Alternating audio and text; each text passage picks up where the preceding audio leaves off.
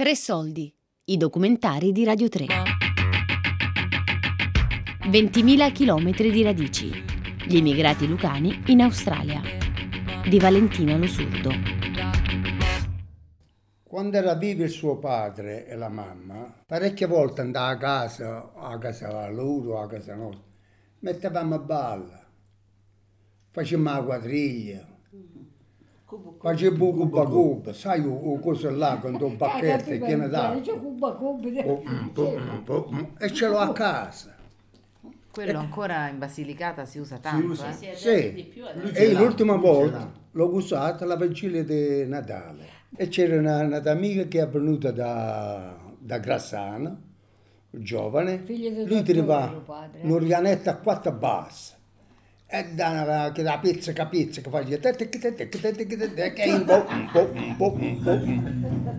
per passare da ovest a est, da Fremantle a Five Dock, decido di capire il continente Australia. Voglio vivere sulla mia pelle il contrasto tra questo territorio sconfinato e la piccola terra lucana. Voglio sintonizzarmi sulle loro frequenze comuni, quelle più antiche e profonde. La Basilicata, capace di portare con sé tradizioni arcaiche e tratti primitivi, come il suono dello strumento tipico delle tradizioni lucane, la cupa cupa. E l'Australia, che è abitata da uno dei popoli più antichi in linea di continuità diretta con il passato, gli aborigeni. E certo quanto assomiglia alla cupa cupa il loro digiridù.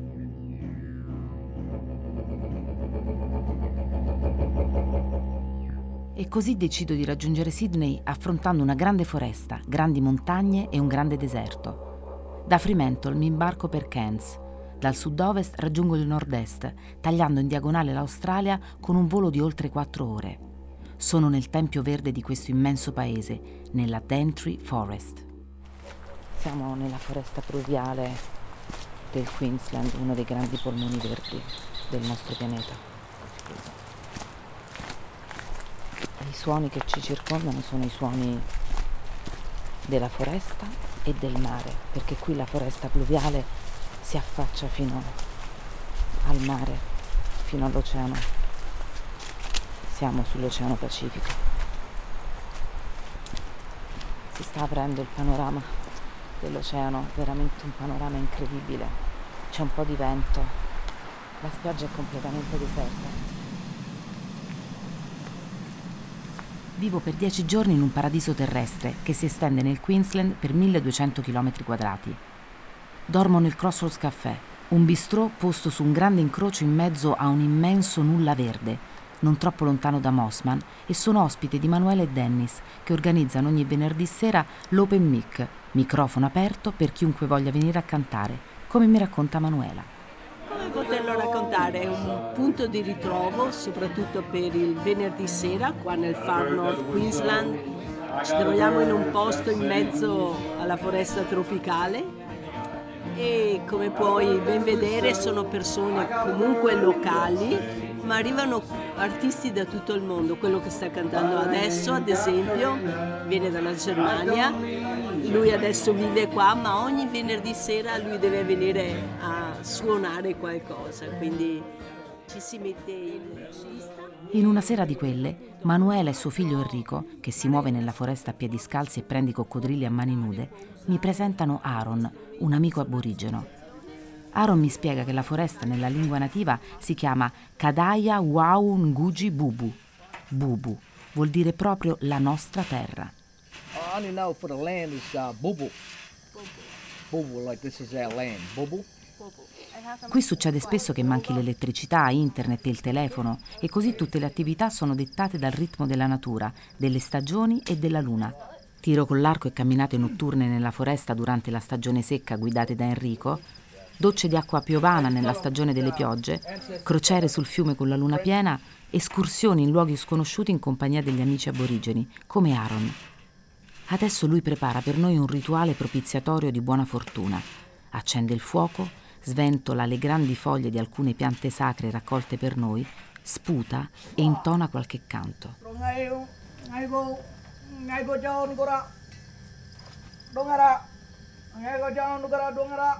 Aaron ha la pelle nero notte come la gente Kuku Yalanji e mi spiega per 3 giorni le virtù di piante millenarie con cui dialoga come fossero i suoi antenati.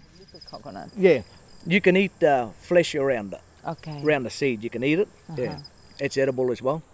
Il suono del vento, dell'oceano e dei musicisti lungo la mitica spiaggia hippie di Byron Bay accompagnano il mio viaggio, che dalla foresta proseguo su un camper preso in relocation, da spostare gratis da Cairns a Brisbane, ma con una percorrenza di chilometri e ore fissate. Guido lungo la costa fino a Brisbane, dove tiro il fiato per un giorno e mi diverto a seguire per 24 ore la vita di un basker romano, Daniele. Sono a Brisbane, tra la Elizabeth Street e la Albert Street, in un incrocio dove Daniele suona spesso. Siamo vicini al caffè Mondial, è una strada molto trafficata. Daniele prima di installarsi ha chiesto il permesso ai camerieri del caffè di poter stare qui proprio a ridosso dei tavolini. La gente che passa, che poi diventa pubblico, gradisce. Si è appena avvicinato un signore che gli ha lasciato il biglietto da visita per farlo suonare in un locale. Daniele ha messo nella custodia della sua chitarra anche i suoi CD che vende a $20 australiani. E appena ora, ecco qua, si è avvicinata una ragazza bionda che ha lasciato qualche soldino.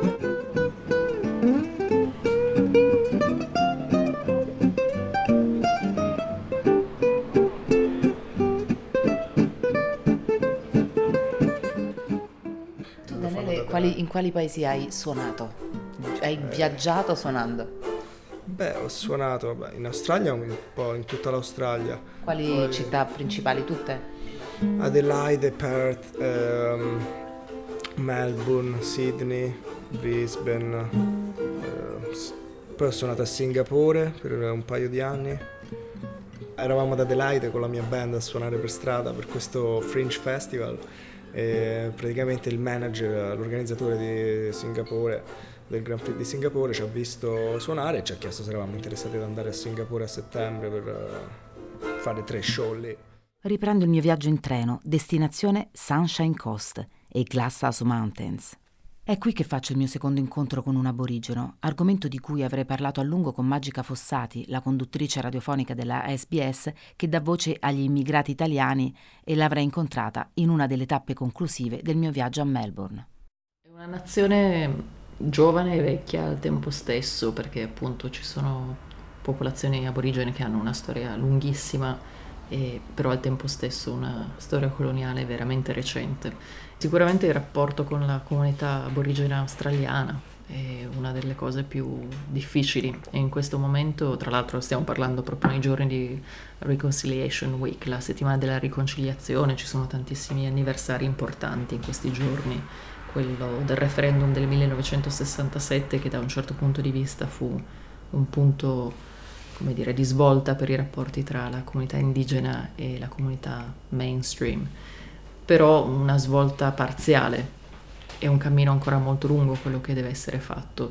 Ad esempio, si è parlato molto anche in Italia, penso, delle generazioni rubate, del fatto che per molti anni i governi statali australiani strappavano alle proprie famiglie di origine i bambini, le bambine aborigeni, proprio per integrarli in un certo modo a forza. Sembrava in qualche modo una fase dolorosissima ma quasi superata. Tuttora succede, magari non è sistematico come era all'epoca, però come mai ancora ora succede così spesso che i minori vengano tolti alle proprie famiglie d'origine, o come mai ancora adesso la popolazione indigena sovrarappresentata nelle prigioni. Ci sono ancora tantissimi problemi che devono essere affrontati. Is it fine for you to calling your people aboriginal, or is it better native or indigenous? I don't like native. Native is not something that we use. I prefer indigenous. Indigenous means the first ones. Like you can have indigenous plants. Alan ha grandi occhi e grandi mani, è indigeno e nano. Faceva il pittore quando a 31 anni ha scoperto di essere indigeno e sottolinea questa parola perché gli abitanti nativi non sono una razza, sono semplicemente coloro che hanno abitato qui da sempre. Si è messo sulle tracce di sua madre a ricucire lo strappo della generazione degli stolen children, i bambini sottratti alle famiglie di origine per poter essere assimilati alla società civile, una pratica che, mi dice, avviene di nascosto ancora ora. It's still happening today. Sono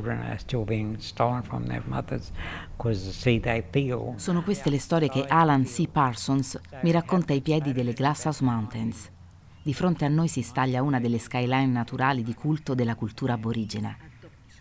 Qui tutto è madre e padre, spiega, mentre mi illustra i nomi dei picchi e delle creste come fossero i suoi parenti. Bisogna iniziare a capire che ciò che vedi con gli occhi, senti con le orecchie, non è tutto. Ciò che percepiamo con il nostro spirito è dove vivono i nostri antenati. E mi continua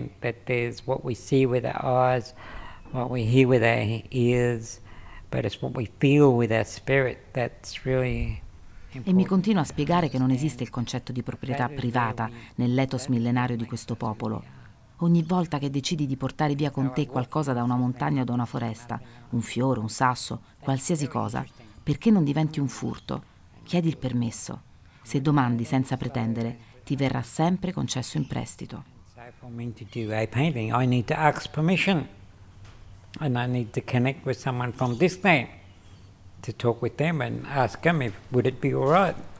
Camminiamo per alcuni minuti, poi ci fermiamo. Ecco, da qui è bene non andare oltre, perché inizia l'ascesa alla vetta. Sarebbe come salire sulla testa di Birwall. Osservo i turisti distratti che proseguono il percorso malgrado i cartelli di avvertimento, gli australiani noncuranti venuti a fare jogging o a portare a spasso il cane. Come si sentono i nativi oggi? Lost è la risposta di Alan, che fa eco a quella di Dem, il terzo aborigeno che incontro sul mio cammino, che con sua moglie Karin suona il blues. Ma quando è solo fa cantare il didgeridoo nella sua casa a Picco, nel Noosa National Park. E mi spiega che solo per la gente del nord è vietato alle donne, quindi me lo fa toccare. Lui è un aborigeno del sud e qui non è considerato come uno strumento iniziatico. Il didgeridoo è semplicemente uno strumento musicale. Where I'm from, it's a musical instrument from the Gamilaroi people in northern New South Wales. We don't use it as an initiation instrument or any sort of ceremonial instrument. It's strictly used as a musical instrument.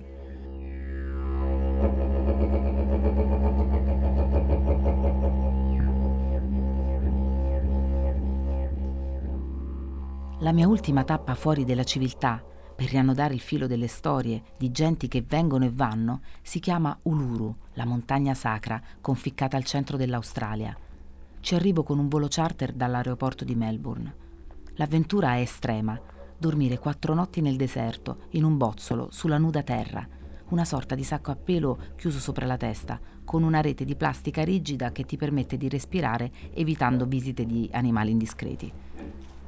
Il vento e i passi in sottofondo sono stati i protagonisti del mio periplo intorno alla montagna sacra. La mia guida si chiama Connor e quando gli chiedi se è aborigeno lui ti risponde di sì, certo che lo è, ma poi scopri che sua madre è scozzese, suo padre è australiano, insomma non ha tracce di sangue nativo. Eppure lui parla il dialetto Pitian Tiatiara e vive come loro. Perché sentirsi aborigeni non è una questione di sangue, ma è una cultura, un sentimento. Significa essere australiani da molto più tempo di 250 anni. Significa appartenere da sempre a questa terra.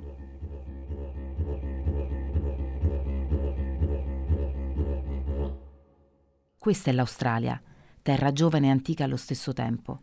Ora il nostro viaggio è pronto ad arrivare al suo epilogo, coast to coast, destinazione Sydney, Five Dock. «20.000 chilometri di radici. Gli immigrati lucani in Australia» di Valentina Lo Surdo. TRE SOLDI è un programma a cura di Fabiana Carobolante, Daria Corrias e Giulia Nucci. Tutte le puntate sul sito di Radio 3 e sull'app Rai Play Radio. Give it time and we wonder why. Do what we can. Laugh and we cry and we sleep in your dust because we've seen this all before.